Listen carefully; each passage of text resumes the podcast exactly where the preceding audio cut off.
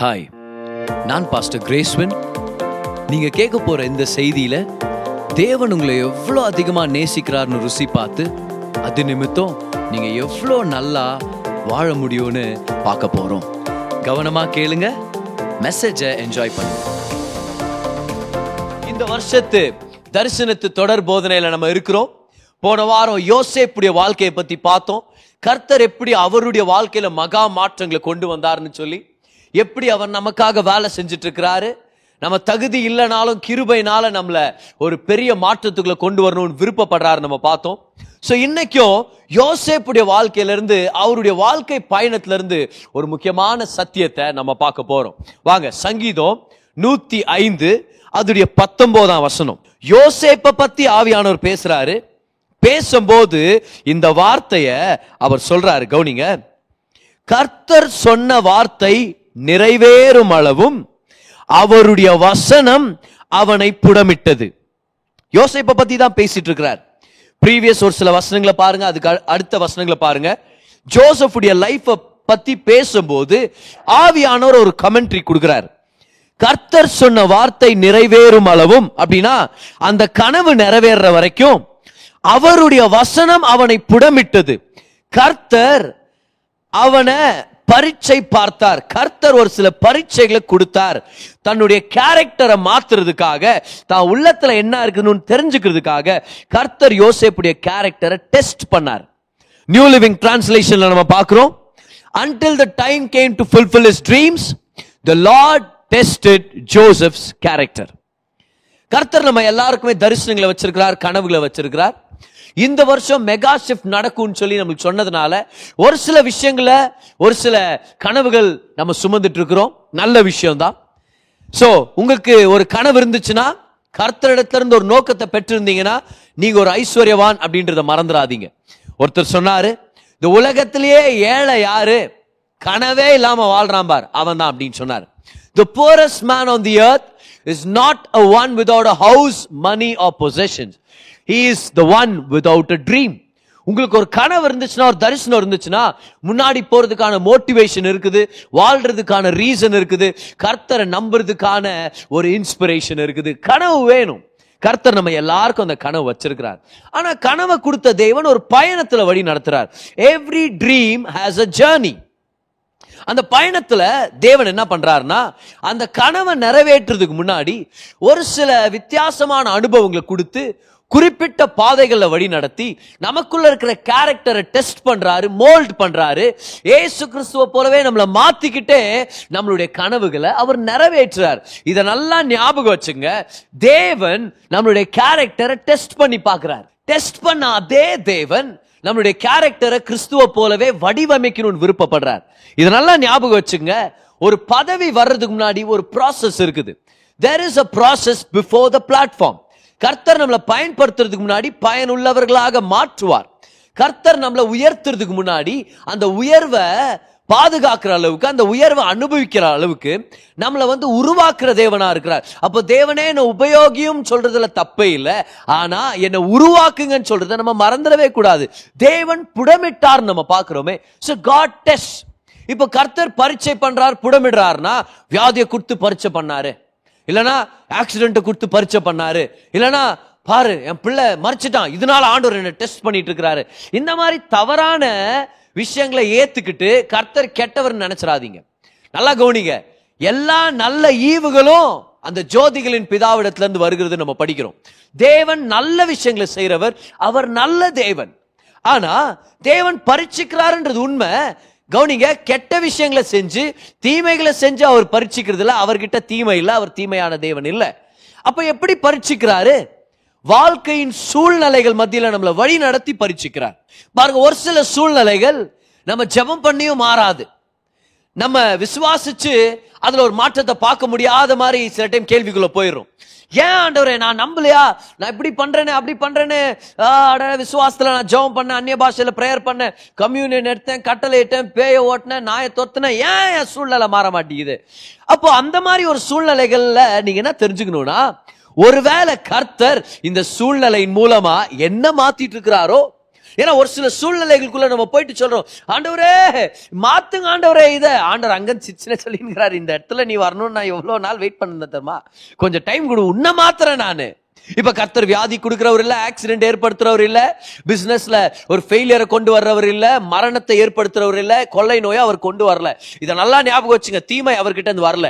ஆனா வாழ்க்கை அப்படி இருக்குது, உலகம் அப்படி இருக்குது, விழுந்து போன உலகம் அப்படி இருக்குது.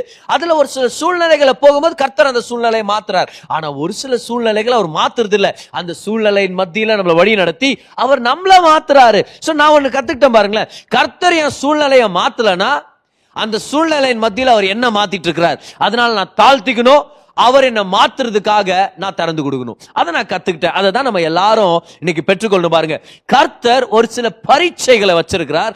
அந்த பரீட்சைகளை நம்ம பாஸ் பண்ணோம்னா நம்மளுடைய வாழ்க்கையின் அந்த உன்னதமான இடத்துக்கு, அந்த கனவின் நிறைவேறுதல் இடத்துக்கு நம்ம போறதுக்கு ஒரு படி முன்னாடி கால் எடுத்து வச்சோம்னு அர்த்தம். So God has a few tests for you to pass, and every time you pass a test, you are taking one step closer to your destiny. இதுதான் யோசேப் வாழ்க்கையில் நடந்துச்சு. இப்ப படிச்சோம் இல்லையா, கர்த்தர் யோசேப்புடைய கேரக்டரை டெஸ்ட் பண்ணாராம். ஒரு சில டெஸ்டிங்களை பத்தி நம்ம வேதத்தை படிக்கிறோம். நம்ம இன்னைக்கு யோசேப் வாழ்க்கையில ஆண்டவர் கொடுத்த ஒரு ஏழு டெஸ்ட், அந்த ஏழு டெஸ்டையும் எப்படி யோசேப் பாஸ் பண்ணி ஒரு மெகா ஷிஃப்ட் அனுபவிச்சார்னு சொல்லி நம்ம பாக்குறோம். சரியா, இப்போ மெகா ஷிஃப்ட்ன உடனே வெறும் இந்த வருஷத்துக்காக மட்டும் நீங்க நினைக்காதீங்க, எப்ப தான் டெஸ்ட்டை பாஸ் பண்ணி எப்ப அந்த ஷிஃப்ட்டை நான் பார்க்க போறேன்னு அப்படின்னு சொல்லி கவலைப்படாதீங்க. வாழ்க்கை முழுவதும் கர்த்தர் நமக்கு நிறைய மெகா ஷிஃப்ட்ஸை வச்சிருக்கிறாரு. கனவுகள், தரிசனங்கள் அவர் அதிகமாக்கிட்டே இருப்பார், பெருசாக்கிட்டே இருப்பாரு. இது வாழ்க்கை பயணம். இந்த வாழ்க்கை பயணத்துல இந்த டெஸ்ட்டுங்க எல்லாத்தையுமே நம்ம பார்க்க போறோம். இதுல பாஸ் ஆக பாஸ் ஆக கனவுகள் நிறைவேற போகுது. ஓகே, பார்க்கலாமா? யோசேப் வாழ்க்கையில இருந்த ஒரு சில டெஸ்ட், அந்த டெஸ்டிங் என்னன்னா அவர் எப்படி பாஸ் ஆனார், நம்மளும் எப்படி அதுல பாஸ் ஆகணும்னு சொல்லி நம்ம பார்க்கலாம். வாங்க முதல் டெஸ்டுக்குள்ள போலாம். Genesis chapter thirty-seven verse number twelve, ஆதியாகமம் முப்பத்தி ஏழாம் அதிகாரம் அதுடைய பனிரெண்டாம் வசனம். பின்பு அவன் சகோதரர் சிகேமிலே தங்கள் தகப்பனுடைய ஆடுகளை மேய்க்க போனார்கள். அப்பொழுது இஸ்ரவேல் யோசேப்பை நோக்கி, உன் சகோதரர் சிகேமிலே ஆடுகளை மேய்க்கிறார்கள் அல்லவா, உன்னை அவர்களிடத்துக்கு அனுப்ப போகிறேன், வா என்றான். அவன், இதோ போகிறேன் என்றான்.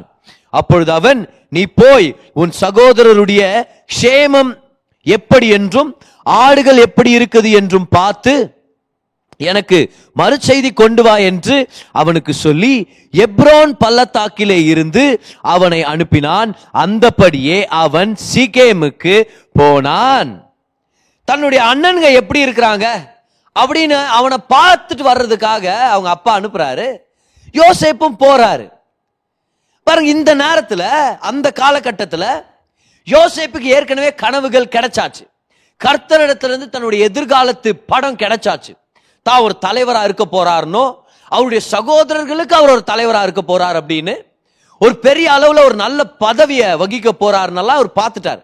இவ்வளோ பெரிய தரிசனத்தை கொண்டவர், இவ்வளோ நல்ல கனவுகளை பார்த்தவர், தகப்பனுடைய தயவை பெற்றுக்கொண்டவர், எதிர்காலத்து பிரகாசமான ஒரு பாதையை நோக்கி போறவர்கிட்ட அவங்க அப்பா சொல்றாரு, உங்க அண்ணன் எப்படிக்கிறாங்க போய் பார்த்துட்டு வாப்பா. யோசேப்பு என்ன சொல்லி இருந்திருக்கணும், டாட் என்ன காவடி பண்ணுங்க, நான் யாரு, சூரியனும் சந்திரனும் தலை வணங்கினவன் நானு, எங்க அண்ணனுங்க அவங்கள போய் நான் பார்க்கணுமா, அவங்களுடைய அந்த அறுவடை என்ன நோக்கி வணங்கிறது, கனவுல நான் தான் சொன்னேனே டாட், மறந்துட்டீங்களா, என்னெல்லாம் கூப்பிட்டுக்காதீங்க, இந்த மாதிரி வேலைக்கெல்லாம் வேற எவனா அனுப்புங்க, நிப்படா என்ன போய் என்ன மாதிரி இது கூப்பிட்டுக்கிறீங்க அப்படின்னு சொல்லாம யோசேப்பு சொல்றாரு, போயிட்டு வரேன்ப்பா, நானு எங்க அண்ணனுக்கு எப்படி இருக்கிறாங்கன்னு போய் பார்த்துட்டு வரேன். நானு இவங்க அண்ணனுங்க ஏற்கனவே இவர் மேல ஒரு கடுப்பாகிறாங்க, ஆனாலும் சொல்றாரு நான் போய் சர்வ் பண்ண ரெடியா இருக்கிறேன். முதல் டெஸ்ட் இதுதான், தி டெஸ்ட் ஆஃப் சர்விங், சேவை செய்யும் பரீட்சை.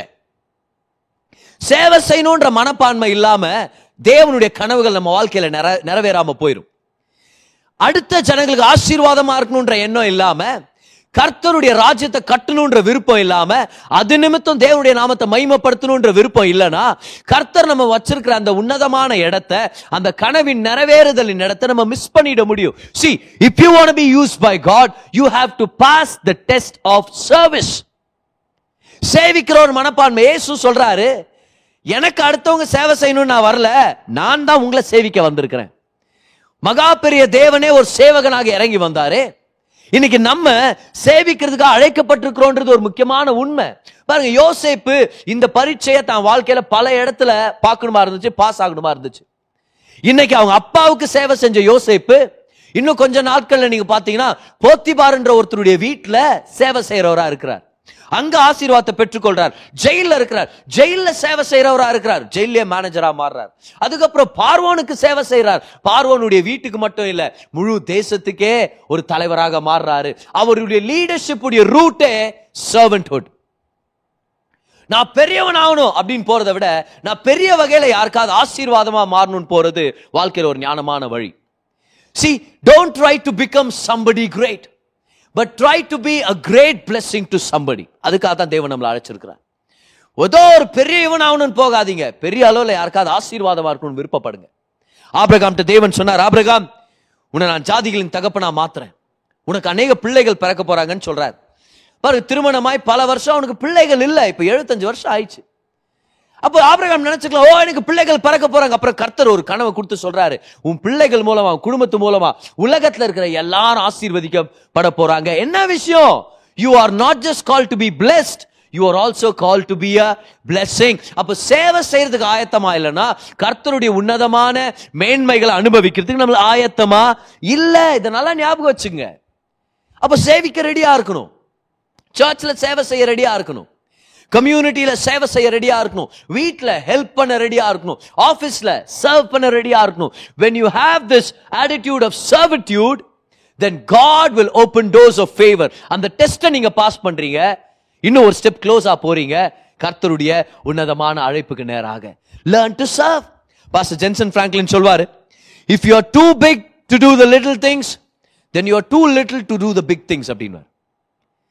சின்ன சின்ன விஷயத்துல சேவை செய்யறதுக்கு நீ ரொம்ப கூச்சப்பட்டு, இல்லை நான் பெரியவன் நீ பிஹேவ் பண்ணுந்தனா, அப்போ பெரிய பெரிய காரியங்களை செய்யறதுக்கு நீ அவ்வளோ பெரியவன் இல்லை, நீ ரொம்ப சின்னவன் அப்படின்ற.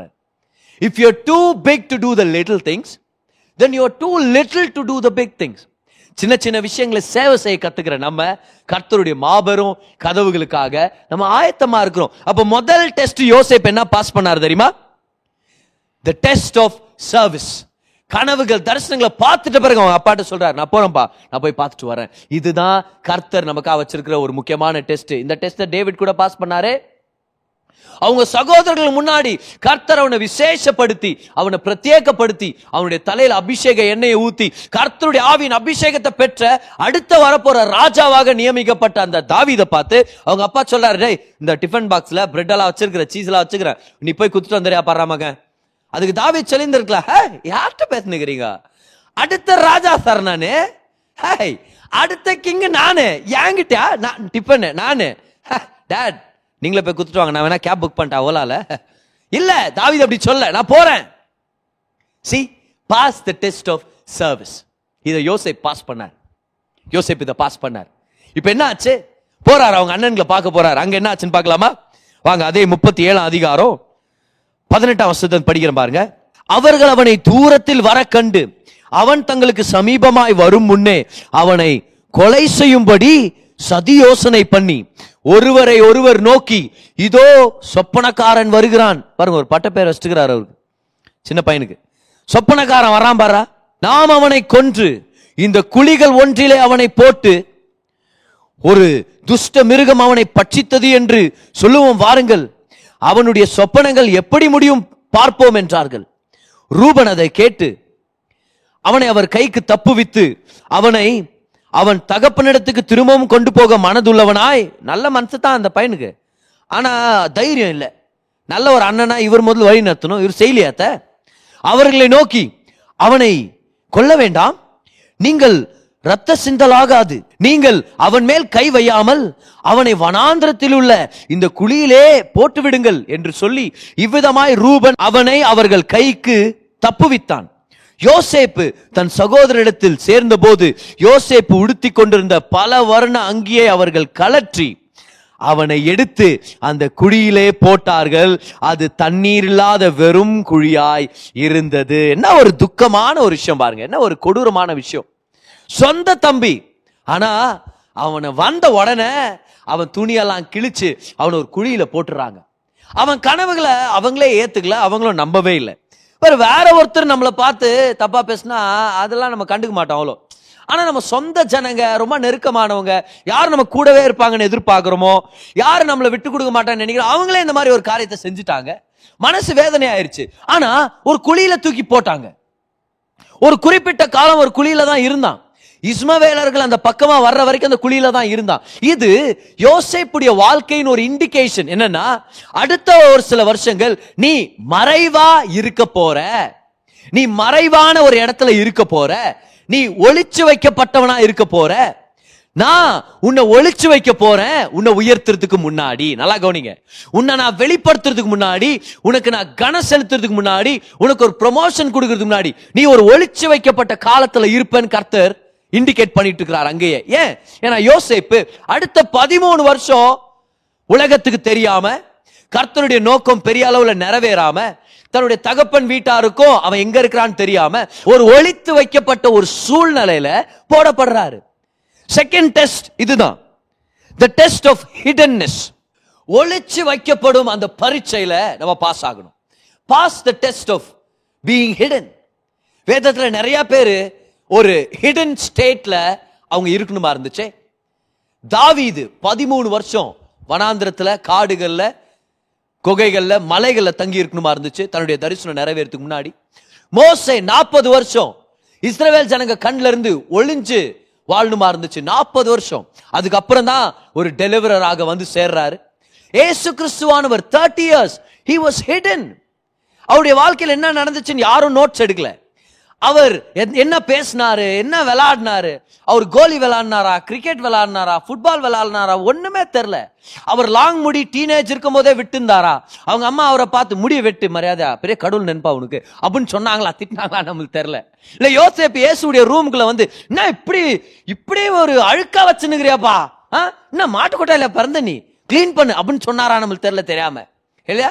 ரெண்டு பேரும் இயேசுவை திட்டிட்டு வெளியே வந்து அவர்கிட்ட மன்னிப்பு கேட்டணுமா, நியாய தீர்ப்பு நாள் அவரும் நாட்டா நிக்க போறோம்னு சொல்லி அழுதுனாங்களா, நம்மளுக்கு தெரியல. சோ இதெல்லாம் ஹைட் அவுட்ல இருக்குதே. அவருடைய வாழ்க்கை ஒளிச்சு வைக்கப்பட்ட வாழ்க்கையாவே இருந்துச்சு.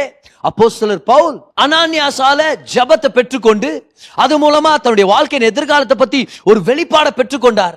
கர்த்தர் சொன்னாரு, நீ எனக்காக ஒரு இன்ஸ்ட்ருமெண்டா இருக்க போற, ஒரு பாத்திரமா இருக்க போறன்னு சொல்றாரு. ஆனா அடுத்த பதினாலு வருஷம் அப்போஸ்தலர் பவுலுடைய வாழ்க்கை ஒளிச்சு வைக்கப்பட்டதா இருந்துச்சு. கலாத்தியர் முதல் அதிகாரத்தை படிச்சு பாருங்க. பதினான்கு இயர்ஸ் அப்போஸ்தல் பாலை யாருமே கண்டுக்கல, அவர் அப்போஸ்தலே இல்ல அப்போதைக்கு. சவுல், யாரும் அவரை கண்டுக்கல, யாரும் அவரை சேர்த்துக்கவே இல்லை. பதினாலு வருஷம் அனானிமிட்டி, யாருக்குமே தெரியாத ஒரு நிலைமை. ஆனா அந்த இடத்துல தான் கர்த்தர் உருவாக்குனார். when you are in this place of hiddenness, when you are hidden from the world, oh when you are hidden from the world, that is where God can work on your character. அந்த மறைவான நேரத்துல, யாருக்கும் தெரியாத அந்த நேரத்துல, உங்களுக்குள்ள இருக்கிற பொட்டன்ஷியலை யாரும் ரெகக்னைஸ் பண்ணாத போது, உங்களை தூக்கி குழியில போடும் போது, உங்க கனவுகளை தெரிஞ்சும் உங்களை வெறுக்கும் போது, உங்களை ஒதுக்கும் போது, தனியா இருக்கிறீங்க தெரியுமா, ஐசோலேட்டடா இருக்கிறீங்க தெரியுமா, அந்த இடத்துல கர்த்தர் உங்க கேரக்டர் மேல வேலை செய்ய முடியும். கர்த்தர் உங்களுடைய மோட்டிவ்ஸை கிளாரிஃபை பண்ண முடியும். கர்த்தர் உங்களை உருவாக்க முடியும். உங்களை உபயோகிக்கிறதுக்கு அவர் உங்களை தயாராக்க முடியும். Hallelujah. Come on. What a precious time to be when you are hidden from the world. நம்ம எல்லாருமே ஒரு பிளாட்ஃபார்முக்காக எதிர்பார்க்கிறோம், ஒரு ஸ்டேஜ் எதிர்பார்க்கிறோம். நானும் முன்னாடி நிக்கணும், ஏதாவது செய்யணும், எல்லா ஜனங்களும் என்ன பார்க்கணும், என்ன பாராட்டணும். என்ன ஒரு தப்புனா, உலகம் வெற்றியை எடை போடுற மாதிரி நம்மளும் எடை போட்டுற கூடாது. அப்படின்னா ஸ்டேஜ்ல போய் நிக்கிறோம், ஒரு பத்தாயிரம் பேர் நம்மளுக்கு தெரிஞ்சிச்சுன்னு வச்சுக்குவேன், ஒரு நாற்பத்தெட்டு பேர் நம்மளுக்கு கமெண்ட் பண்ணாங்கன்னா, ஒரு நாற்பத்தி எட்டாயிரம் பேர் நம்மளுக்கு ஃபாலோ பண்ணாங்கன்னா, அதுதான் சக்சஸ். உலகம் ஜனங்களுடைய அபிப்பிராயத்தை வச்சு, ஜனங்களுக்கு முன்னாடி நம்ம எவ்வளவு பிரபலமா இருக்கிறோமோ அதை வச்சு சக்சஸை எடை போடுது. அது இல்ல, நம்மளுடைய சக்சஸ் என்ன தெரியுமா, கர்த்தர் நமக்காக வச்சிருக்கிற ஆசைகள் நிறைவேறணும், அவர் நம்மளுக்கு சொல்ற இடத்துல சொன்ன காரியத்தை சொன்ன விதத்துல செஞ்சு முடிச்சா அதுதான் வெற்றி. Don't look for a platform, look for a hiding place. Look for a hiding place. When I say hiding place, hide in the presence of God. கர்த்தர் உங்களை பிளாட்ஃபார்ம்ல கொண்டு வந்து நிப்பாட்டுவார். கர்த்தர் உங்களை சிங்காசனத்தில் அமர செய்வார். நீங்க பிளாட்ஃபார்மை தேடி போகாதீங்க, ஸ்டேஜை தேடி போகாதீங்க, மறைவான இடத்துல அவர்கிட்ட ஜெபிக்கிறதுக்கு போங்க. ஏன்? அந்த ஹைடிங் பிளேஸ்ல அவர் உங்களை உருவாக்குற தேவனா இருக்கிறார். நல்லா ஞாபகம் வச்சுங்க, உங்களை வெளிப்படுத்துறதுக்கு முன்னாடி கர்த்தர் உங்களை மறைக்கிறவரா இருக்கிறார். மறைக்கப்படுறதுக்கு உங்களுக்கு சித்தம் இல்லைன்னா, அப்போ உங்களை வெளிப்படுத்துறதுக்கு நீங்க இன்னும் தயாரா இல்லைன்னு அர்த்தம். If you not willing to be hidden, you are not ready to be revealed. God will first hide you before he can reveal you. So இந்த டெஸ்ட் நம்ம பாஸ் பண்ணுமா இருக்குது. ஒரு சில பேர் இருக்கிறீங்க பார், என்கிட்ட எவ்வளோ விருப்பங்கள், எவ்வளோ தாளந்துகள், என்ன மாதிரி பொட்டென்ஷியல், என்ன மாதிரி ட்ரீம் இருக்குது, யாரும் ரெக்கக்னைஸ் பண்ணலையே, என்ன தூக்கி குழியில போட்டாங்களே, என்ன பண்றது நானு? கவலைப்படாதீங்க. Stay in the hiding place, receive from God. உங்க அப்ரூவல் அவர்கிட்ட வந்து ரிசீவ் பண்ணிக்கங்க.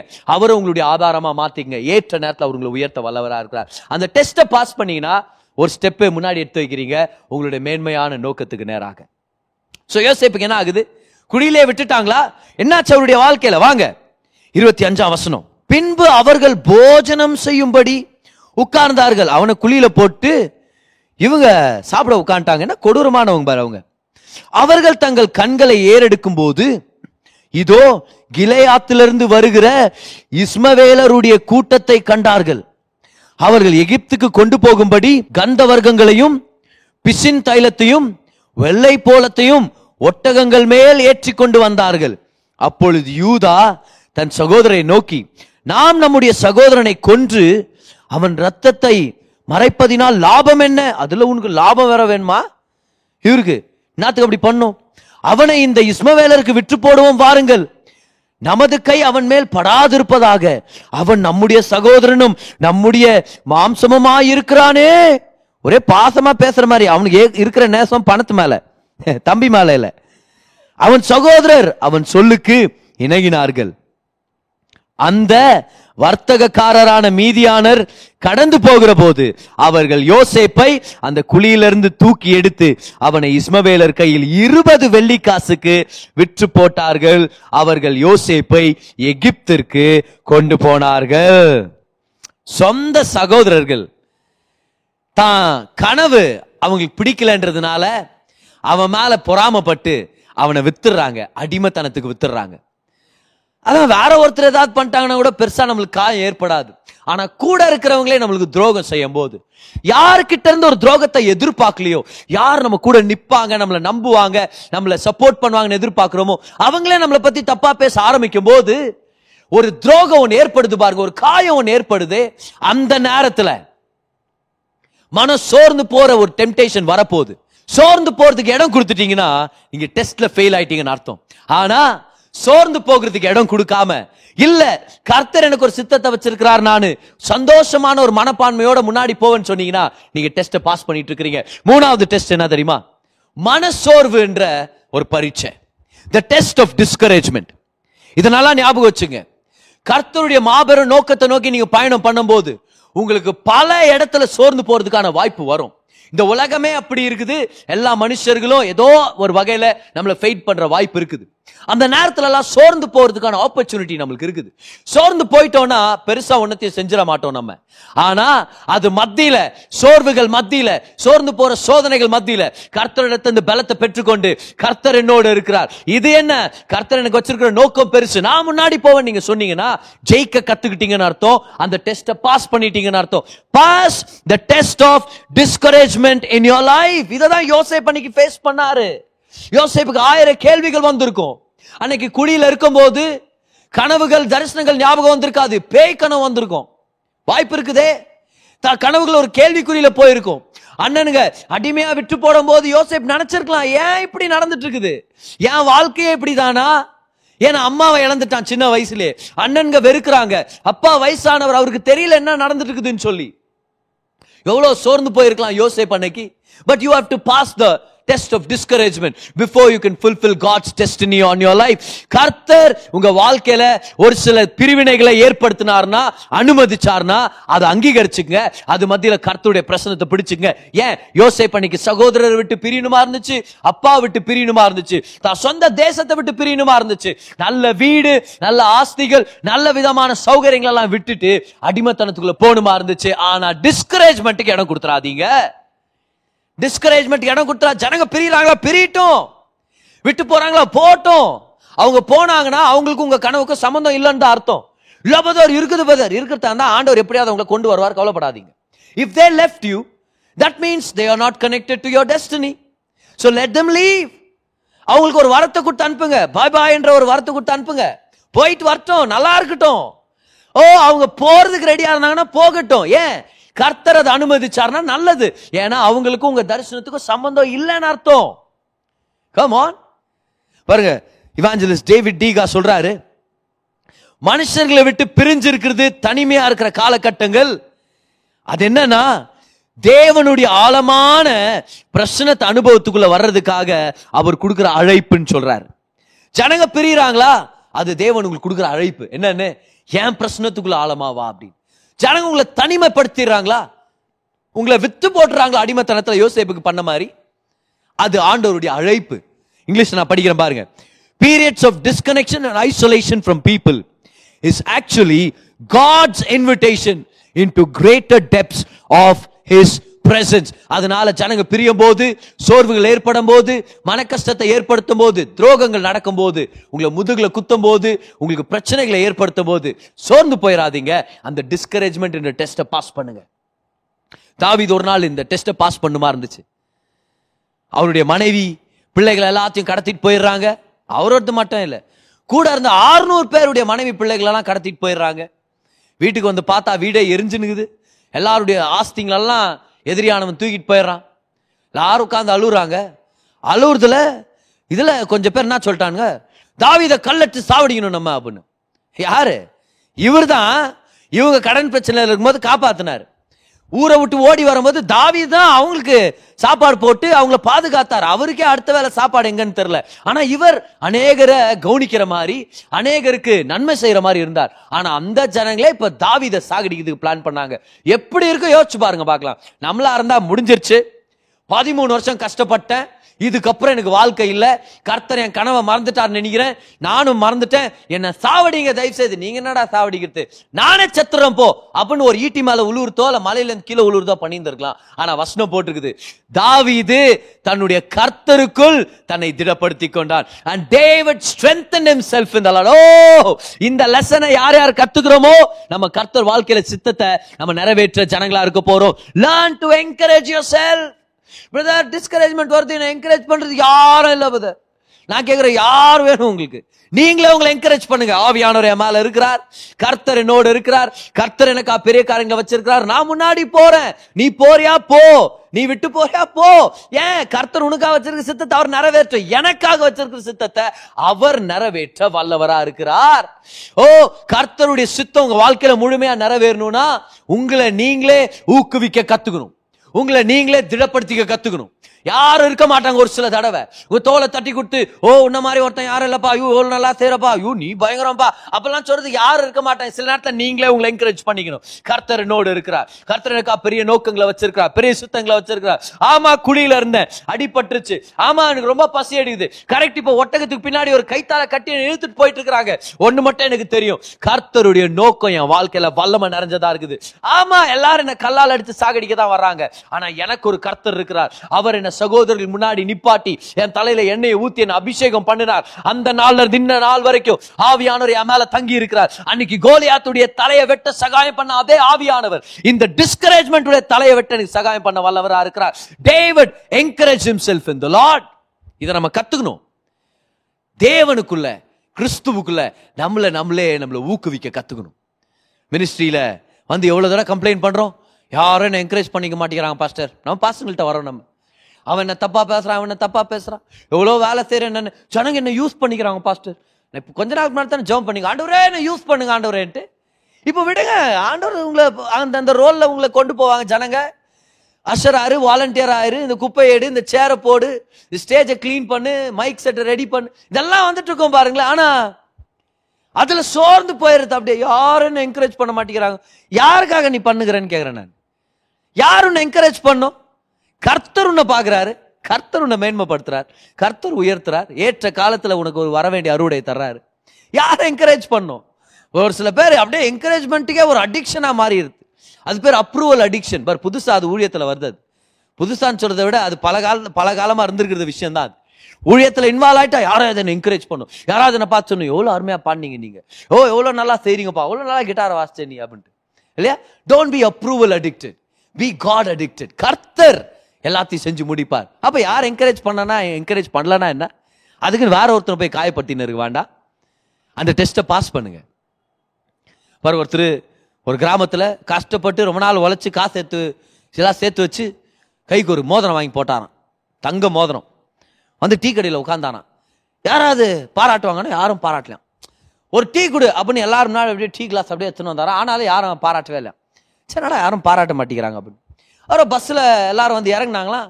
ஜனங்களை பார்த்தோன்னா ஆ இப்படி வாங்க எல்லாரும் அங்கிட்டு போங்க இங்கிட்டு போங்க அப்படின்னு அப்படியே கையை காமிக்கிறாரு, மோதிரத்தை காமிக்கிறாரு. ஒருத்தனும் கண்டுக்க மாட்டேங்கிறானா. ஒரே வெறுப்பாயிச்சாரு. என்னடா ஒருத்தனும் நம்மளுடைய கோல்டு மோதிரத்தை அப்ரிஷியேட் பண்ண மாட்டேங்கிறாங்களே. அன்னைக்கு நைட்டு அவனுடைய பக்கத்து வீடு பத்தி எரியுது. திரும்பி ஒரு வெளியே வர்றாரு. அங்கிட்டு ஓடுங்கடா, அந்த அந்த அந்த பக்கெட் தண்ணியை தங்க ஊத்துறா, அட இந்த மணல் தூக்கி அங்கே போடுறா அப்படின்னு கையில் அந்த மோதிரத்தை காமிச்சு காமிச்சு எல்லாத்தையும் பண்ணுங்கிறாரு. அங்கே ஒரு வயசானம்மா வந்து ராசா தங்க மோதிரம் வாங்கியிருக்கிற ரொம்ப நல்லா இருக்குதுரா. அட நாமா ஒரு பத்து நிமிஷத்துக்கு முன்னாடி இதை சொல்லியிருந்தீங்கன்னா அந்த பக்கத்து வீட்டுக்காரனுடைய வீட்டுக்கு நான் நெருப்பு வைக்காம வந்திருப்பேன்ல அப்படின்னு இருந்துக்கிறாரு. நெருப்பு வச்சிருந்தா இவர் தான். ஏன் எவனாவது என்ன பாராட்டணும் பார். இந்த பாராட்டுதலுடைய இந்த வியாதிக்கு வந்துட்டோன்னு வச்சுக்குவேன். நமக்கு பாராட்டு கிடைக்கணும்னு ஆயிரத்தி எட்டு பேரை காய காயப்படுத்த போயிடுவோம். ஆனால் நம்ம அப்படி போயிடவே கூடாது. இந்த டெஸ்ட்டை பாஸ் பண்ணலாம். சோர்ந்து போற அந்த சூழ்நிலைகள் வரும்போது அந்த டிஸ்கரேஜ்மெண்ட் டெஸ்ட்டை பாஸ் பண்ணலாம். பக்கத்தில் இருங்க பார்த்து சொல்லுங்க, என்ன ஆனாலும் சோர்ந்து போயிட மாட்டேன் நான் அப்படின்னு சொல்லுங்க பார்க்கலாம். I choose not to be discourage. தாவீதுடைய சீக்ரெட்டை நம்ம பிடிச்சிக்கலாம். கர்த்தர் என் பட்சத்தில் இருக்கிறார், நான் என்னை திடப்படுத்திக்க போறேன், நானே என்னை என்கரேஜ் பண்ணிக்க போறேன். Hallelujah, come on. அப்ப என்னாச்சு யோசேப்புடைய வாழ்க்கையில? எகிப்துக்கு கொண்டு போனாங்க இல்லையா? என்ன ஆனார் எகிப்துல? வாங்க முப்பத்தி ஒன்பதாம் அதிகாரம் அதுடைய முதல் மூன்று வசனங்கள். யோசேப்பு எகிப்துக்கு கொண்டு போகப்பட்டான். பார்வோனுடைய பிரதானியும் தலையாரிகளுக்கு அதிபதியுமாகிய போத்திபார் என்னும் எகிப்து தேசத்தான் அவனை அவ்விடத்தில் கொண்டு வந்த இஸ்மவேலரிடத்தில் விலைக்கு வாங்கினான். கர்த்தர் யோசேப்போடு இருந்தார், அவன் காரிய சித்தி உள்ளவனானான். அவன் எகிப்தியன் ஆகிய தன் எஜமானுடைய வீட்டில் இருந்தான். கர்த்தர் அவனோட இருக்கிறார் என்றும் அவன் செய்கிற யாவையும் கர்த்தர் வாய்க்கை பண்ணுகிறார் என்றும் அவன் எஜமான் கண்டு யோசேப்பினிடத்தில் தயவு வைத்து, நாலாவது வசனம், அவனை தனக்கு ஊழியக்காரனும் தன் வீட்டுக்கு விசாரணைக்காரனுமாக்கி தனக்கு உண்டான யாவற்றையும் அவன் கையில் ஒப்புவித்தான். அந்த இடத்துல அடிமையா வாங்கப்பட்ட யோசேப்பு ஒரு நிர்வாகியாகவும் ஒரு பிரதானியாகவும் வேலைக்காரர்களுக்கு ஒரு தலைவரா மாறுகிறாரு. He becomes a manager. ஏன்? எப்படி? அடிமைத்தனத்துல உத்தமமா வேலை செய்யணும்னு சொல்லி ஒரு முடிவு எடுத்தார். உண்மை உள்ளவனா உத்தமம் உள்ளவனா தொடர்ந்து நல்லா வேலை செய்யறதுக்கு ஒரு முடிவு எடுக்கிறவங்க கர்த்தருடைய ப்ரொமோஷனுக்கு வழிவகுத்து கொடுத்துட்டு இருக்கிறாங்கன்னு அர்த்தம். See, pass this test also. Test number four. The test of faithfulness. The test of faithfulness. உத்தமமான மனுஷனை கண்டுபிடிக்கிறவன் யார் அப்படின்னு கேட்டார் பாருங்க ஆண்டவர் புத்தகத்துல. Who can find a faithful man? அது ஒரு முக்கியமான ஒரு வேல்யூ, ஒரு கேரக்டர் வேல்யூ. அது ஒவ்வொருத்தரும் வளர்த்துக்கணுமா இருக்குது. ஏன்னா தாளந்து உள்ளவர்களுக்கு உயர்வு இல்லை, ஃபெய்த்ஃபுல்லானவங்களுக்கு தேவனிடத்துல இருந்து உயர்வு வருது. Come on. It's not about how talented you are. It's about how faithful you are. பவுல் தீமோத்திக்கு லெட்டர் எழுதும்போது சொல்றாரு, உன் சர்ச்ல கொஞ்சம் தலைவர்களை உருவாக்குப்பா, நான் கொடுத்த எல்லா போதனைகளையும் நீ அவங்களுக்கு பாஸ் பண்ணு, அவங்களும் டீச் பண்ணிட்டோம். ஆனா நீ யாரை தெரியுமா சூஸ் பண்ணும்? உத்தமமானவங்களை சூஸ் பண்ணுன்றார், உண்மை உள்ளவர்களை சூஸ் பண்ணுன்றார். Choose faithful men.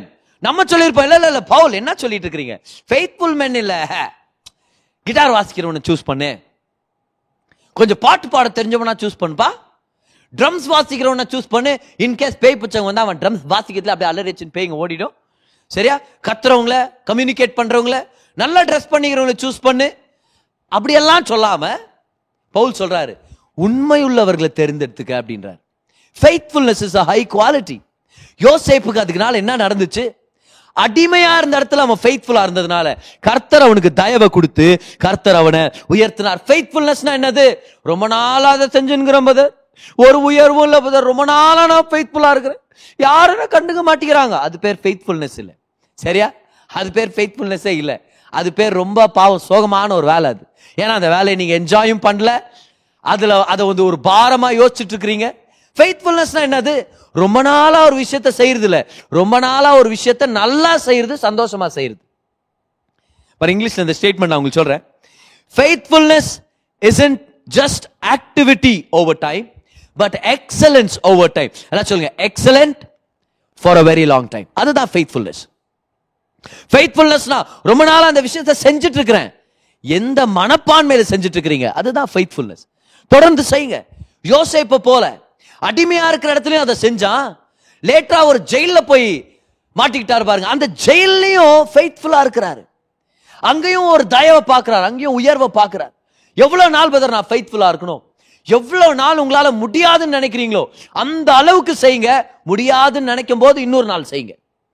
When you come to a place where you say, oh, final ஆண்டவர் இதுதான் ஆண்டவர் லாஸ்ட், இதுக்கு மேல நாள் செய்ய முடியாதுன்னு நினைக்கிறீங்க தெரியுமா, அந்த இடத்துல இன்னும் கொஞ்ச நாள் செய்யறேன்னு ஒரு முடிவு எடுங்க. அங்கதான் ஃபெய்த்ஃபுல்னஸ் பிறக்குது, அங்கதான் பெர்சிவியரன்ஸ் பிறக்குது. அந்த ஃபெய்த்ஃபுல்னஸை கர்த்தர் கனப்படுத்துறவரா இருக்கிறார். Pass the test of faithfulness. எழுதிட்டீங்களா? Pass the test of faithfulness. உண்மைத்துவத்தின் பரீட்சையை பாஸ் பண்ணுங்க. Come on, hallelujah. Pass the test of faithfulness. So என்ன நடந்துச்சு? யோசேப்பு இப்ப மேனேஜர் ஆயிட்டார் போத்திபார் வீட்டுல. ஆனா அங்க அவருக்கு ஒரு சோதனை வருது. வாங்க முப்பத்தி ஒன்பதாம் அதிகாரம் அதோடைய ஏழாம் வசனத்தை படிக்கிறேன் பாருங்க. சில நாள் சென்ற பின் அவனுடைய எஜமானின் மனைவி யோசேப்பின் மேல் கண் போட்டு என்னோட சயனி என்றாள். சரியா? இப்ப அவங்க பேர் வந்து ஷைனி இல்ல, அவங்க சொல்லுகிறாங்க வா என்னோட நீ விபச்சார உறவுல வா அப்படின்றாங்க. திருமணத்துக்கு முன்னாடியே செக்ஷுவல் ரிலேஷன்ஷிப்குள்ள வா அப்படின்னு சொல்றாங்க. அவனோ தன் எஜமானுடைய மனைவியின் சொல்லுக்கு இணங்காமல் அவளை நோக்கி, இதோ வீட்டிலே என்னிடத்தில் இருக்கிறவைகளில் யாதொன்றையும் குறித்து என் ஆண்டவன் விசாரியாமல் தமக்கு உண்டான எல்லாவற்றையும் என் கையில் ஒப்புவித்திருக்கிறார். இந்த வீட்டிலே என்னிலும் பெரியவன் இல்லை, நீ அவருடைய மனைவியா இருக்கிறபடியால் உன்னை தவிர வேற ஒன்றையும் அவர் எனக்கு விலக்கி வைக்கவில்லை. இப்படி இருக்க நான் இத்தனை பெரிய பொல்லாங்குக்கு உடன்பட்டு தேவனுக்கு விரோதமாய் பாவம் செய்வது எப்படி என்றான். இதுல நம்மளுக்கு ஒரு ஆன்சர் கிடைக்குது. திருமணத்துக்கு முன்னாடி செக்ஷுவல் ரிலேஷன்ஷிப்ல ஈடுபடலாமா? யோசேப் அதுக்கு ஆன்சர் கொடுக்கிறார். ஏன்னா யோசேப்புக்கு இன்னும் கல்யாணம் ஆகல. அவருடைய திருமணத்துக்கு முன்னாடியே ஒருத்தர் செக்ஷுவல் ரிலேஷன்ஷிப்காக இன்வைட் பண்ணும்போது அவர் என்ன தெரியுமா சொல்றாரு? இது எவ்வளவு பெரிய பொல்லாங்கு, கிரேட் விக்கெட்னஸ் அகைன்ஸ்ட் காட். திருமணத்துக்கு முன்னாடி செக்ஷுவல் ரிலேஷன்ஷிப்ல ஈடுபடுறது கர்த்தருக்கு முன்னாடி ஒரு பெரிய பொல்லாங்கு, அது கர்த்தருக்கு முன்னாடி ஒரு பாவம். இந்த வசனத்துல நம்மளுக்கு அதுல ப்ரூஃப் இருக்குது. சோ அதனால வாலிப பிள்ளைகள்கிட்ட சொல்றேன், உலகத்துடைய பண்பாட்டுக்குள்ள உலகத்துடைய அந்த கல்ச்சருக்குள்ள போயிடாதீங்க. அதுல நஷ்டம் தான் ஏற்படும், அதுல ரிக்ரெட் தான் நம்மளுக்கு மிச்சம், அதுல நன்மை இல்லை. சோ விட்டு கொடுத்துறாதீங்க. உங்க திருமணத்து இரவு அன்னைக்கு உங்களுடைய கன்னித்தன்மையை உங்க வாழ்க்கை துணைக்கு வரமாக, ஒரு ஈவாக, கிஃப்ட் ஆக கொடுங்க. ஓகே? சோ கிறிஸ்மஸ் கிஃப்ட ஆகஸ்ட்லயே ஓபன் பண்ணிட்டு அவசரப்பட்டோன்னு அது நிக்காதீங்க. ஹalleluya. Come on. ஒன்பதாம் வசனத்துல அவர் சொல்றாரு, இவ்வளவு பெரிய பொல்லாங்குக்கு நான் ஏன் உடன்பட்டு தேவனுக்கு விரோதமாய் பாவம் செய்யறது? பத்தாம் வசனம் பாருங்க. அவள் நித்தம் நித்தம் யோசேப்போட இப்படி பேசிக்கொண்டு வந்தும் அவன் அவளுடனே சயனிக்கவும் அவளுடனே இருக்கவும் சம்மதிக்க வெள்ளை. அஞ்சாவது டெஸ்ட் என்ன தெரியுமா? நல்ல இடத்துல இருக்கும் போது, ஆசீர்வாதமான இடத்துல இருக்கும் போது, உயர்வுகளை அனுபவிக்கும் போது உங்களுடைய கேரக்டரை நீங்க காப்பாத்திக்க முடியுமா? உங்க பரிசுத்தத்துல நீங்க வாழ முடியுமா?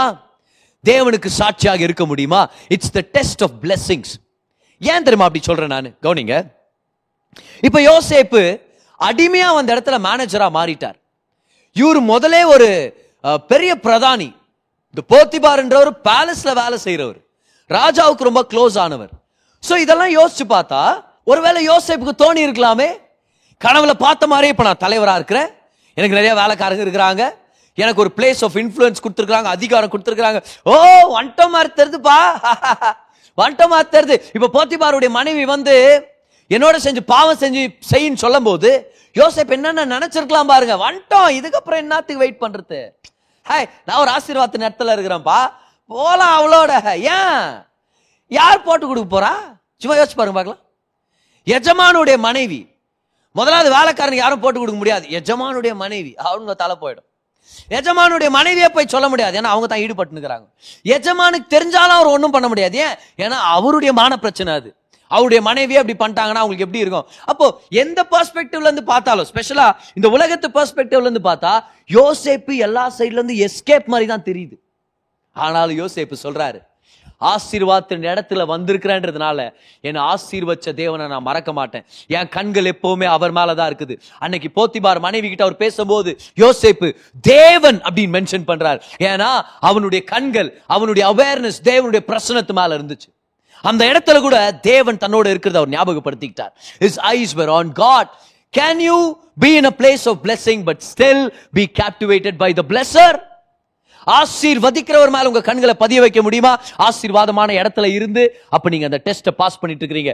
ஆசீர்வாதமான இடத்துக்கு நீங்க வரும்போது ஆசீர்வதிச்சவர் மேலேயே உங்க கண்களை பதிய வைங்க.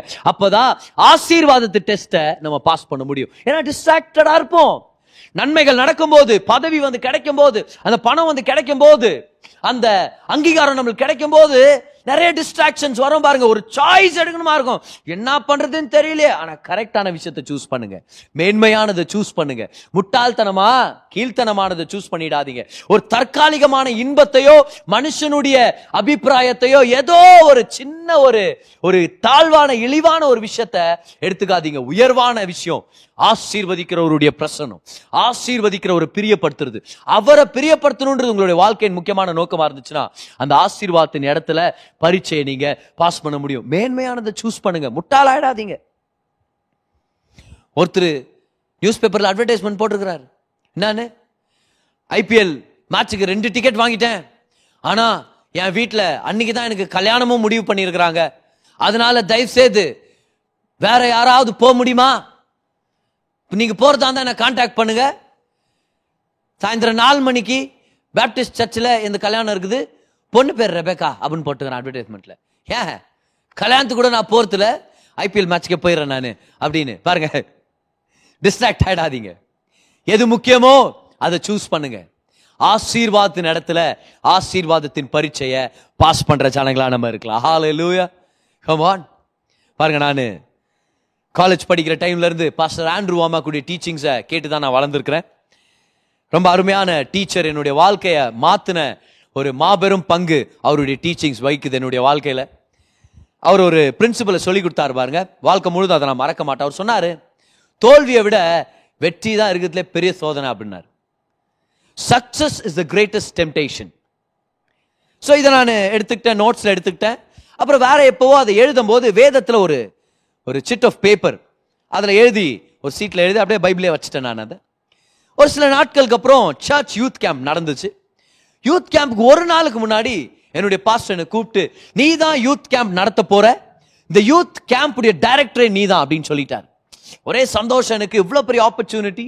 எனக்கு அப்போ இருபது வயசு, ஒரு நல்ல ஆப்பர்ச்சுனிட்டி, பெரிய விஷயம் இது, நல்லா செய்யணும்னு சொல்லி ஜபத்தோட நானும் இறங்கிட்டேன். முதல் நாள் கேம்ப் நடந்துச்சு, வெற்றிகரமாக இருந்துச்சு. நிறைய யங்ஸ்டர்ஸ் பாருங்க எல்லாரும் ஆசீர்வதிக்கப்பட்டாங்க. ஒரு நல்ல அருமையான நாள், ஃப்ரூட்ஃபுல் டே. ஸோ அன்னைக்கு நைட் ஒரு பதினோரு மணி அப்படி அந்த யூத் கேம்ப்ல இருக்கிற லீடர்ஸை கூப்பிட்றேன், ஒரு வாங்க ஒரு ப்ரேயர் பண்ணலாம், கர்த்தர் ஏதோ ஒரு பெரிய காரியத்தை செய்யணும் அப்படின்னு. அந்த ப்ரேயர்ல உட்காந்துட்டு நான் அப்படியே எனக்குள்ள அப்படியே எண்ணங்க வந்துட்டு இருக்குது, ஏ நல்லா செஞ்சுட்டோம்ப்பா இன்னைக்கு, நம்ம என்ன மாதிரி நடத்தணும், ரொம்ப நல்லா இருக்குதுப்பா, ஓ நீ வந்து ரொம்ப தாளந்தானவன், இப்படிலாம் எண்ணம் வந்து நிற்குது உள்ளுக்குள்ளவே. அப்படி எண்ணங்க வந்துட்டே இருக்குது, என்னையே நான் புகழ்ந்துட்டு இருக்கிறேன் அந்த இடத்துல. அந்த நேரத்தில் ஆவியானுடைய குரல் எனக்கு கேக்குது பாருங்க, success is the greatest temptation. எனக்குள்ள அந்த சென்டென்ஸ் வருது. அதே நேரத்தில் நான் பைபிளை ஃபிளிப் பண்றேன், அந்த இடத்துல நான் எழுதி வச்ச சீட்டு என் கண்ணுக்கு தெரியுது, success is the greatest temptation. அப்பா ஆவியானவர் என்கிட்ட பேசுறாரு அன்னைக்கு. அப்பவே புரிஞ்சுக்கணும் பாருங்க, நல்ல வேலை நான் ஏத்துக்கிட்டேன், மன்னிப்பு கேட்ட ஆண்டவர்கிட்ட. அடுத்த நாட்களும் கேம்ப் ரொம்ப அருமையா நடந்தது, ஜனங்க ஆசீர்வதிக்கப்பட்டாங்க. ஆனா அந்த லெசன் ரொம்ப முக்கியமான lesson, success is the greatest temptation. ஞாபகம் வச்சுங்க, தோல்வியை விட வெற்றி தான் இருக்கிறதுலே பெரிய சோதனையா இருக்க போகுது. அந்த ஆசீர்வாதத்தின் நேரத்துல நீங்க பரீட்சையை பாஸ் பண்ணிட்டீங்கன்னா உங்க வாழ்க்கையின் மேன்மையான அந்த அழைப்பின் இடத்துக்கு நீங்க போறதுக்கு ஒரு படி ஸ்டெப் முன்னாடி எடுத்து வச்சிட்டீங்கன்னு அர்த்தம். ஆமென். சோ யோசேப்பு எங்க இருக்கிறாரு? போத்திபாருடைய மனைவி கிட்ட இல்ல வானான்றார். ஆனா நான் பாவம் பண்றதுல நான் அப்படித்தான் இருக்க போறேன், என் ஆசீர்வாத நேரத்துல கர்த்தரை நான் விட்டு கொடுக்க மாட்டேன், அவர் என் முன்னாடி இருக்கிறார், அவரை தான் நான் கனப்படுத்த போறேன். பட்டுன்னு அந்த அம்மா அப்படியே அவன் போட்டுனுக்கிற கோட்டை புடிச்சிடுமா, இவரு கோட்டை விட்டு ஓடுறாரு. ஏன் என் வாழ்க்கையில கோட்டை விடுறது பதிலு நான் மாட்டின்கிற கோட்டை விட்டு நான் போயிடுறேன், என் இன்டெகிரிட்டியை காப்பாத்திக்கிறேன், எனக்கு கோட்டை கூட பெரிய முக்கியம் இல்லைன்ட்டு இந்தம்மா அப்படியே மேட்டரை மாத்திட்டு பாருங்க. அப்படியே ஐயோ இவன் அண்ணா இந்த மாதிரி என்ன தொட்டான், நான் கத்துந்தேன விட்டு போயிட்டான் அப்படின்னு அவன் மேலேயே ஒரு ரேப் கேஸ புக் பண்ணி, பாவன் தப்பே பண்ணலவர், ஆனா யோசேப்பு தூக்கி ஜெயில போட்டுறாங்க. ஜெயில போட்டுறாங்க. என்ன பண்றது என்ன பண்றது? நல்லது செஞ்சு அது உங்களை கெட்ட ஒரு தீமையான இடத்துல கொண்டு போய் விட்டுச்சுன்னா என்ன பண்ண முடியும்? நீங்க செஞ்சதுனோ கரெக்ட் தான், ஆனா ராங் பிளேஸ்ல வந்து உங்களை விட்டாச்சே. அநியாயமான ஒரு சில விஷயங்கள், சம்பவங்கள் உங்க வாழ்க்கையில் நடந்தா எப்படி டீல் பண்றது, எப்படி சந்தோஷமா இருக்கிறது? அது மட்டும் இல்லை பாருங்களேன், இப்ப ஜெயில யோசேப்பு இருக்கிறாரு. அங்க ரெண்டு பேர் இருந்தாங்க அரண்மனையில வேலை செய்யறவங்க. ஒருத்தர் யாரு? பானபாத்திரக்காரன். யார் பதர் அந்த பானபாத்திரக்காரன் அப்படின்னா ராஜாவுக்கு திராட்சை ரசம் கொடுக்குறவர். இவர் முதல் டேஸ்ட் பண்ணோம், என்ன பாய்சன் இருந்தால் அவர் செத்துருவாரு, ராஜாவோட உயிர் காப்பாற்றப்படும், பானபாத்திரக்காரன். அப்புறம் இன்னொருத்தர் யாருன்னா சுயம்பாகிகளின் தலைவன். இவர் யார் பதர்ன்னு கேட்டீங்கன்னா இவர் தான் ராஜாவுக்கு பிரெட் சப்ளை பண்றவர். ரெண்டு பேருமே ஏதோ ஒரு விஷயத்துல ராஜாவுக்கு கடுப்பேத்தி ராஜா சொல்லிட்டு போயிடுங்க, ஜெயிலுக்கு போயிடுங்க ராஸ்கேல் அப்படின்ட்டு. ஆனா யோசேப்பு இருக்கிற ஜெயிலுக்கு இவங்க வந்துடுறாங்க. ஒரு நாள் ரொம்ப சோகமாகறாங்க. யோசேப் கேட்கிறாருன்னா ரொம்ப துக்கமா இருக்கிறீங்களே, ஏன்னா யோசேப் வந்து சேவிக்கிறவர். அவர் எவ்வளவு நல்லா சர்வ் பண்ணாருன்னா, எவ்வளவு நல்லா பாத்துக்கிட்டாருன்னா, அந்த ஜெயில எல்லாரும் சந்தோஷமா இருந்திருக்கிறாங்க. அதனால தான் ரெண்டு பேர் மூச்சு தூக்கி நுக்கானுக்கு தெரிஞ்சுக்குது இல்லையா? சோ அவ்வளவு நல்லா இருந்துச்சு பாருங்க. யோசேப் இருந்தாருன்னா அந்த இடத்துல அவர் போய் கேட்கிறாரு, என்னத்துக்கு ரொம்ப துக்கமா இருக்கிறீங்க? அப்ப ரெண்டு பேர் சொல்றாங்க, ரெண்டு பேருக்கும் கனவு வந்துச்சு, ஆனா எங்க சொப்பனங்களை அர்த்தம் சொல்றதுக்கு யாருமே இல்லை. யோசேப் சொல்றாரு, ஏன் கவலைப்படுறீங்க, அதெல்லாம் கர்த்தர் கொடுப்பாரு, என்கிட்ட சொல்லுங்க, கர்த்தர் என்கிட்ட தாக்குறாரு அப்படின்னு அர்த்தம். சோ அவங்க ரெண்டு பேரும் கனவுகளை சொல்றாங்க. அதுக்கேற்ற மாதிரியே அந்த தீர்க்க தரிசனத்து மாதிரியே அவங்க வாழ்க்கையில் நடக்குது. வாங்க அந்த நாற்பதாம் அதிகாரம் பதினாலாம் வசனத்தை நம்ம படிச்சு பார்த்துடலாம். இதுதான் அதன் அர்த்தம் என்று சொன்னதும், அப்ப ரெண்டு பேருக்கு அர்த்தத்தை சொல்லி முடிச்சிடறான். முடிச்சுட்டு அவர் சொல்றாரு அந்த பானபாத்திரக்காரனை பார்த்து, நீ வாழ்வடைந்திருக்கும் போது என்னை நினைத்து என் மேல் தயவு வைத்து என் காரியத்தை பார்வோடு அறிவித்து இந்த இடத்திலிருந்து என்னை விடுதலையாக்க வேண்டும். நான் எபிரேயருடைய தேசத்திலிருந்து களவாய் கொண்டு வரப்பட்டேன். என்னை இந்த காவல் கிடங்கில் வைக்கும் படிக்கும் நான் இவ்விடத்தில் ஒன்றும் செய்யவில்லை என்று சொன்னான். பாருங்க, யோசேப்பு அந்த பானபாத்திரக்காரன் சொல்றாரு, பார் சார், உங்களுக்கு ப்ரமோஷன் கெச்சிரும், அது நிச்சயம், நீங்க மூணே நாள்ல போக போறீங்க பேலஸ்க்கு, என்னை ஞாபகப்படுத்திங்க, நீ ஞாபகப்படுத்திங்க, என்னை பத்தி பார்வோன்ட்டு சொல்லுங்க, என்னை விடுதலை ஆக்குங்களேன். மூணு நாள் ஆயிடுச்சு. அதே மாதிரி இந்த சுயம்பாகிங்களுடைய தலைவன் அவரை சாவச்சிடறாங்க, பானபாத்திரக்காரனுக்கு ப்ரமோஷன் கொடுக்குறாங்க. மூணு நாள் ஆயிடுச்சு. நாலாவது நாள் யோசேப் வெயிட் பண்றாரு, வருவாரு அவர் பானபாத்திரம் வருவாரு, நல்லா காணமே அப்படின்னு. சரி படுத்து தூங்கி எந்திரிக்கிறார், இல்லை பிஸியா இருப்பான் போல, திராட்சை ரசம் வாங்க போயிருப்பாரு. ஆறாவது நாளாவது, நான் இன்னும் வரலையே, மறந்துட்டாரா? இல்லை இல்லை சாச்சா மறக்க மாட்டான், நல்ல புள்ளவன், நான் தானே சொன்னேன். ஏழு நாள் ஆச்சு, ஏழு மாசம் ஆச்சு, ஆ இவன் வரப்போறது இல்லை, இவன் துரோகி டிசைட் பண்ணிட்டாரு. ரெண்டு வருஷம் ஆச்சு, யாரும் ஞாபகப்படுத்திக்க வேலை. எப்படி இருக்கும் எப்படி இருக்கும் அது? யோசேப்பு எந்த தப்பும் பண்ணாம ஜெயில இருக்கிறான். தப்பு பண்ணவனுக்கு விடுதலை கெச்சிச்சு, தப்பு பண்ணாதவனுக்கு இன்னும் விடுதலை கிடைக்கல. இந்த பானபாத்திரக்காரன் கொஞ்ச நாள் தான் இருந்தான், அவனுக்கு விடுதலை கெச்சிச்சு. யோசேப்பு ரொம்ப நாளா இருக்கிறான், அவனுக்கு விடுதலை கிடைக்கவே இல்லை. யோசேப்பு பானபாத்திரனுக்கு கர்த்தரை பத்தி சொல்லி கொடுக்குறான், அவனுக்கு விடுதலை கெச்சிச்சு. ஆனா கர்த்தரை பத்தி சொல்லி கொடுத்த வெளிப்பாடுடைய கனவுடைய தரிசனவுடைய யோசேப்புக்கு விடுதலை கிடைக்கல. எவ்வளோ வெறுப்பான ஒரு நிலைமையா இருக்கும், யோசிச்சு பாருங்க பார்க்கலாம். அப்படியே ஒரே கவலையா இருக்கும் பாருங்க, ஒரே ஃப்ரஸ்ட்ரேட்டிங்கா இருக்கும், என்னாண்டவர் எப்படி நடந்துட்டு இருக்குது நமக்கு. இது இங்கதான் இன்னொரு டெஸ்ட்டை பாஸ் பண்ணுமா இருக்குது. Can you pass the test of jealousy? பொறாமையின் பரீட்சையை உங்களால பாஸ் பண்ண முடியுமா? ஏன்னா ஹண்ட்ரட் பர்சன்ட் இது கேரண்டி பாருங்க. உங்க வாழ்க்கை பயணத்துல, உங்க தரிசனத்தின் பயணத்துல, உங்களுக்காக கனவுகளை வச்சு கர்த்தர் உங்களை முன்னாடி கொண்டு போயிட்டு இருக்கும் போது, உங்களுக்கு நிறைவேறதை விட அடுத்தவங்களுக்கு கனவேறு நிறைவேறதை நீங்க பார்க்க போறீங்க. நீங்க ஜெபம் பண்ணிட்டு இருக்கிறது அடுத்தவனுக்கு கிடைக்கிறத நீங்க பார்க்க போறீங்க. உங்களுடைய ஆசைகள் அடுத்தவனுக்கு கிடைக்கிறத நீங்க பார்ப்பீங்க. நீங்களும் எதிர்பார்க்கறீங்க, ஆனா அவங்களுக்கு சீக்கிரமா நடக்கிறத பார்ப்பீங்க. அப்ப எப்படி ரியாக்ட் பண்றீங்கன்றத வச்சு அந்த டெஸ்ட் நீங்க பாஸ் பண்றீங்களா இல்லையா அப்படின்றது தெரிய வரும். Can you pass the test of jealousy? பொறாமையின் அந்த சோதனைய, அந்த பரீட்சைய உங்களால ஜெயிக்க முடியுமா? ஜெயிக்கணும். Come on. இல்ல பிரதர், நான் அடுத்தவங்களுக்கு நல்லது நடந்தா நான் சந்தோஷமா தான் பிரதர் இருக்கிறேன். சரி சரி ஒத்துக்கிறேன். இப்ப நம்மளா சர்ச்சில் இருக்கிறோம், ஒரு ஆராதனையில இருக்கிறோம், நம்மளா ஒத்துக்குவோம் நம்ம இல்ல என்னன்னு. பிரதர் எனக்கு நடக்கிறத விட இன்னொருத்தருக்கு நன்மை நடந்தா நான் சந்தோஷமா இருக்குவேன் பிரதர். சரி சரி பிரதர். ஆனா நீங்க என்ன எதிர்பார்க்கிறீங்களோ அதே விஷயம் வேற ஒருத்தருக்கு நடந்து உங்களுக்கு நடக்கலனா இப்ப கொஞ்சம் கேள்வி வருது நம்மளுக்கு இல்ல? அதனால நான் சொல்றேன் பாரு, சாட்சியின் நேரத்தில் நிறைய பேர் ஒரு சில தடவை துக்கப்பட்டு போயிடறது உண்மை தான் இல்லையா? அடுத்தவங்க வாழ்க்கையில நடக்கிற ஒரு சில நன்மைகள் நம்மளுக்கு தெரியாம இருந்தா நல்லா இருக்கும்னு நினைக்கிறோம் ஒரு சில தடவை. ஏன் நானும் திருமணம் ஆகணும்னு தான் ஜோப் பண்ணுக்கிறேன் ஒன்றரை வருஷமா. ஆனா என் ஃப்ரெண்டு ஸ்னேகா அதுக்கு மாப்பிள்ளை கெச்சிட்டாங்களா, ஏன் அதுக்கு மட்டும் கெடிக்கிறாங்க? அதே மாப்பிள்ளை என்ன பார்த்துனா என்னத்தான் செலக்ட் பண்ணியிருப்பான், ஆனா இவ சரியில்லை. இந்த மாதிரி பேச்சுக்களை எடுத்து வந்துருது.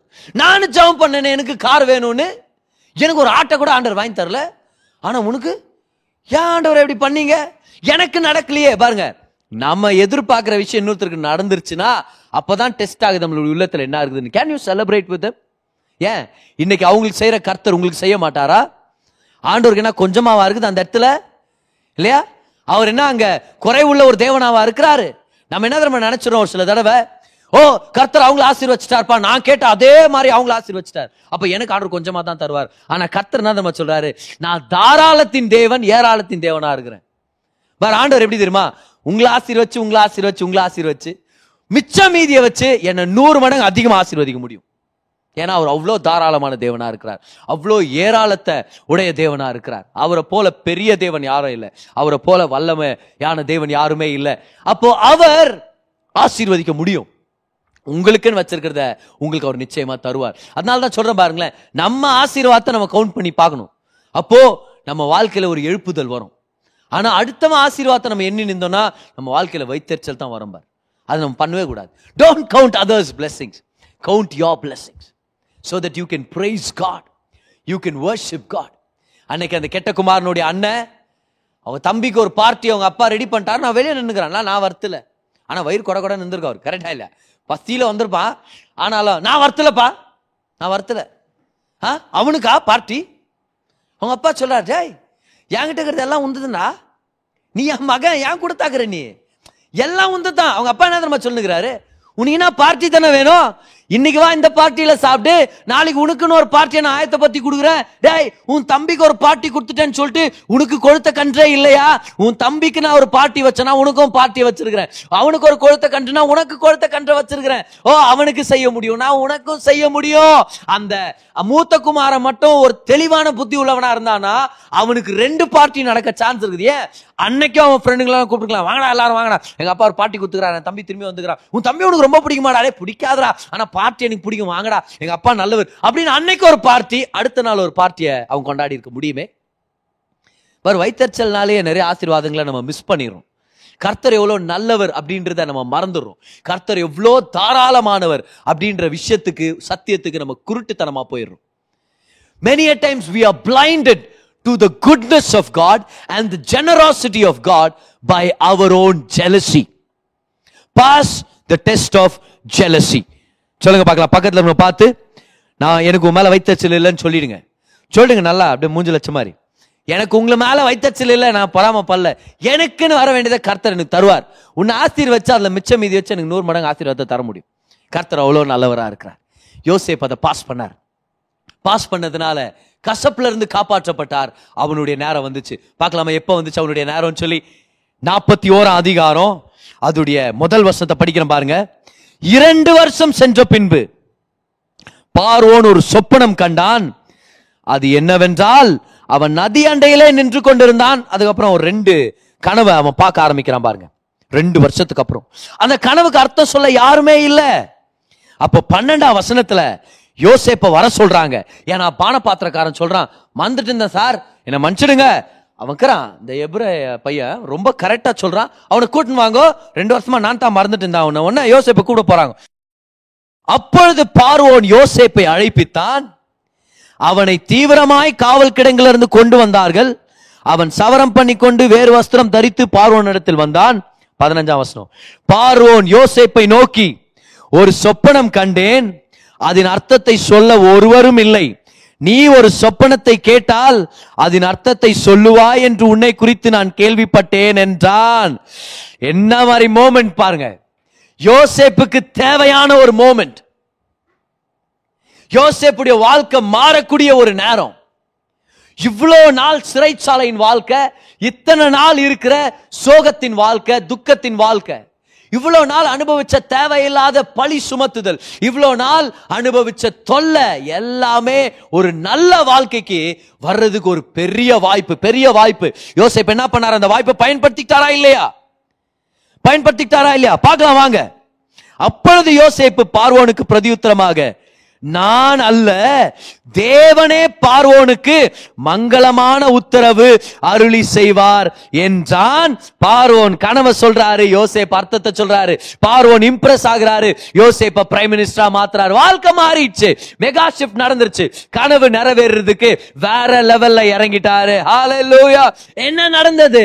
ஏழாவது டெஸ்ட பாஸ் பண்ணிட்டாரு. என்ன பண்றது? ஏழாவது டெஸ்ட் விசுவாசத்தின் பரீட்சை, விசுவாசத்தின் பரீட்சை. இவ்வளோ நாள் தன்னுடைய கனவு என்னன்னு ஒருவேளை யோசேப்புக்கு மறக்கிற வாய்ப்புகள் வந்திருக்குது. இத்தனை நாள் நடந்த சோர்வுகளால, இத்தனை நாள் நடந்த அடைக்கப்பட்ட வாசல், தேவையில்லாத பிரச்சனைங்க, வீணா சுமத்தப்பட்ட அந்த பழி, இது எல்லாத்து மத்தியிலையும் யோசேப்பு விசுவாசத்தை இழந்திருக்கலாம். யோசேப்பு பார்வோன் முன்னாடி நின்று ரெண்டு விதமா அவனால ரியாக்ட் பண்ணிருக்க வாய்ப்பு இருக்குது.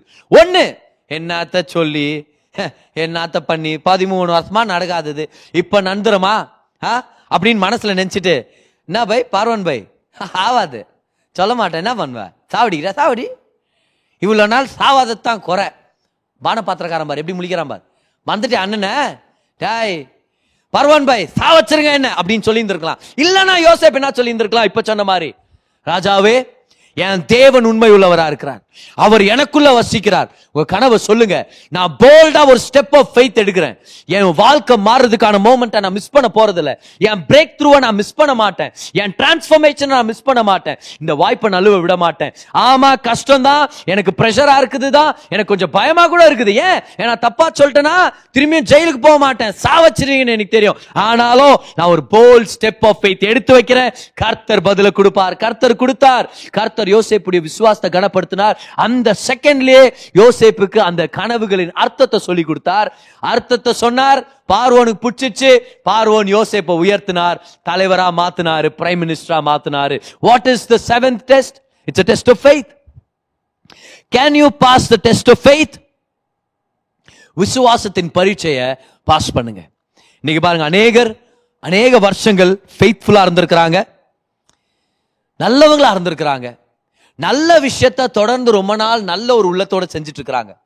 ஆனா என்கிட்ட வந்து ஒரு சில தடவை கேட்குவாங்க பாருங்க, பிரதர் நான் கர்த்தரை நேசிக்கிறேன், நான் கர்த்தரை சேவிக்கிறேன். நானே அவங்கள பார்த்துருக்கிறேன் பாருங்க பர்சனலா. அவங்க ரொம்ப நல்ல ஒரு ஜனங்களா இருப்பாங்க, அநேக சகாயம் பண்ற ஜனங்களா இருப்பாங்க, ஃபெய்த்ஃபுல்லா இருப்பாங்க. ஆனா என்கிட்ட வந்து ஒரு சில தடவை கேட்பாங்க, எனக்கு ஏன் ஒரு பெரிய ஆசீர்வாதம் நடக்கல, எனக்கு ஏன் ஒரு பெரிய திருப்பம் ஏற்படல?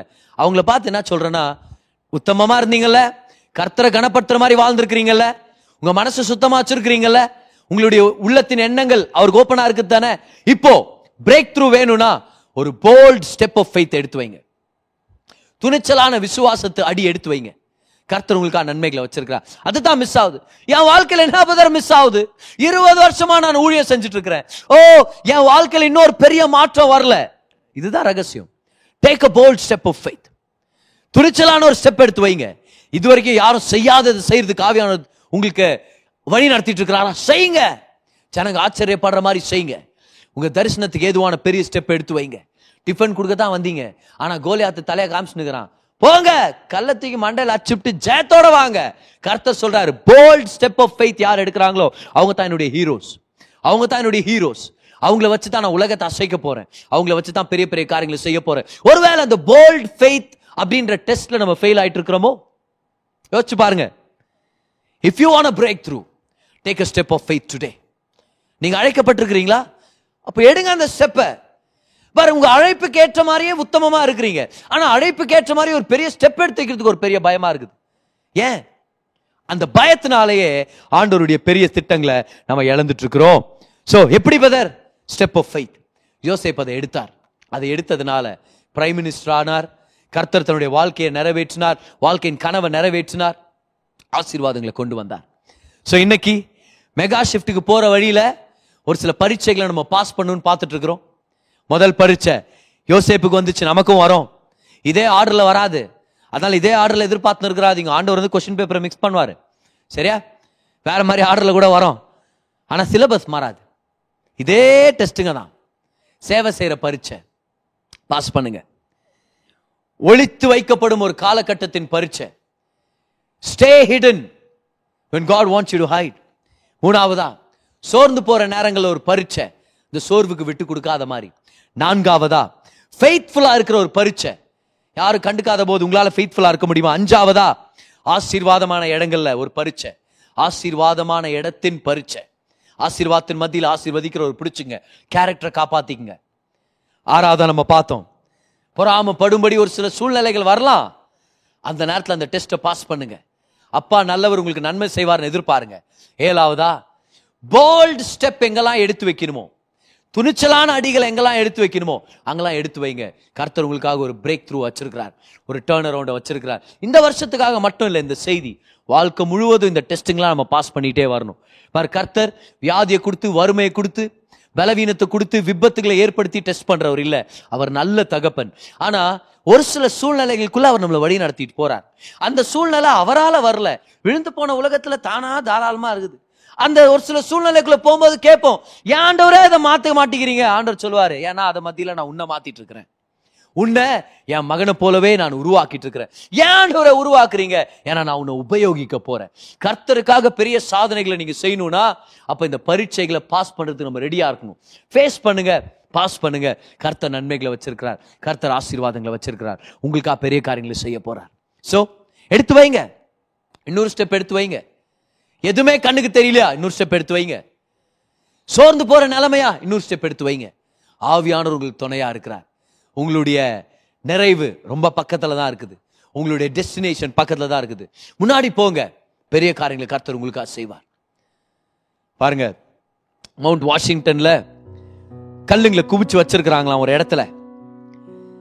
ஒரு பிரசங்கியார் அந்த இடத்துக்கு போயிட்டு வந்து சொல்றாரு, ஏன் அந்த கல்லுங்களை அங்க குவிச்சு வச்சிருக்கிறாங்கன்னா, ஒரு நாள் அந்த மவுண்ட் வாஷிங்டன் மேல, அந்த மலை மேல ஒரு அப்பாவும் தன்னுடைய மகளும் சுத்தி பார்க்கறதுக்காக ட்ரெக்கிங்காக வந்திருக்கிறாங்க.